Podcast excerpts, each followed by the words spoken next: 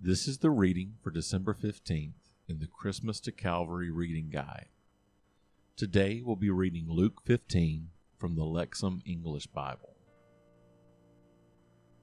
Now all the tax collectors and the sinners were drawing near to hear him. And both the Pharisees and the scribes were complaining, saying, This man welcomes sinners and eats with them. So he told them this parable, saying, What man of you, having a hundred sheep and losing one of them, does not leave the ninety nine in the grassland and go after the one who was lost until he finds it? And when he has found it, he places it on his shoulders, rejoicing. And when he returns to his home, he calls together his friends and neighbors, saying to them, Rejoice with me, because I have found my sheep that was lost. Now I tell you that in the same way there will be more joy in heaven over one sinner who repents than over 99 righteous people who have no need of repentance. Or, what woman who has ten drachmas, if she loses one drachma, does not light a lamp and sweep the house and search carefully until she finds it? And when she has found it, she calls together her friends and neighbors, saying, Rejoice with me, because I have found the drachma that I have lost. In the same way, I tell you, there is joy in the presence of the angels of God over one sinner who repents. And he said, A certain man had two sons, and the younger of them said to his father, Father, give me the share of the property that is coming to me. So he divided his assets between them. And after not many days, the younger son gathered everything and went on a journey to a distant country, and there he squandered his wealth by living wastefully. And after he had spent everything, there was a severe famine throughout the country, and he began to be in need.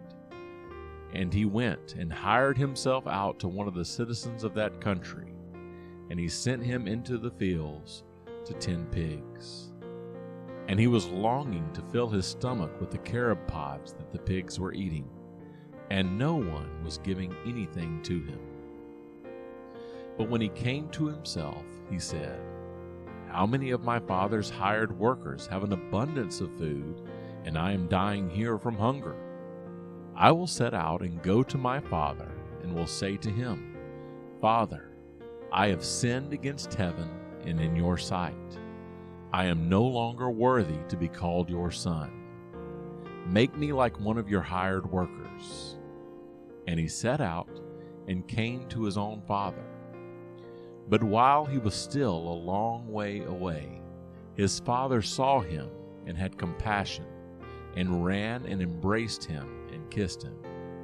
And his son said to him, Father, I have sinned against heaven and in your sight. I am no longer worthy to be called your son.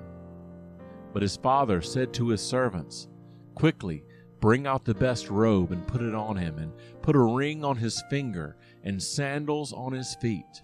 And bring the fattened calf, kill it, and let us eat and celebrate, because this son of mine was dead and is alive again. He was lost and is found and they began to celebrate.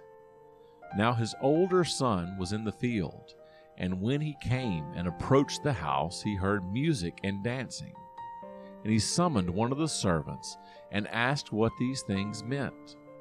And he said to him, Your brother has come, and your father has killed the fattened calf, because he has gotten him back healthy. But he became angry and did not want to go in. So his father came out and began to implore him. But he answered and said to his father, Behold, so many years I have served you and have never disobeyed your command.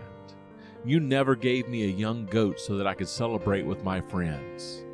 But when this son of yours returned, who has consumed your assets with prostitutes, you killed the fattened calf for him. But he said to him, Child, you are always with me, and everything I have belongs to you. But it was necessary to celebrate and to rejoice, because this brother of yours was dead and is alive, and was lost and is found.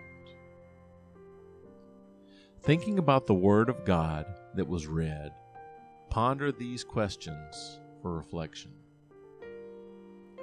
What do you learn about the character and actions of God in the parables in this chapter? Can you think of other places in the Bible where those traditions are taught? Would you say you celebrate and rejoice when you hear of or see others repenting of sin? Do you think your heart most closely resembles the Father, the prodigal son, or the older brother?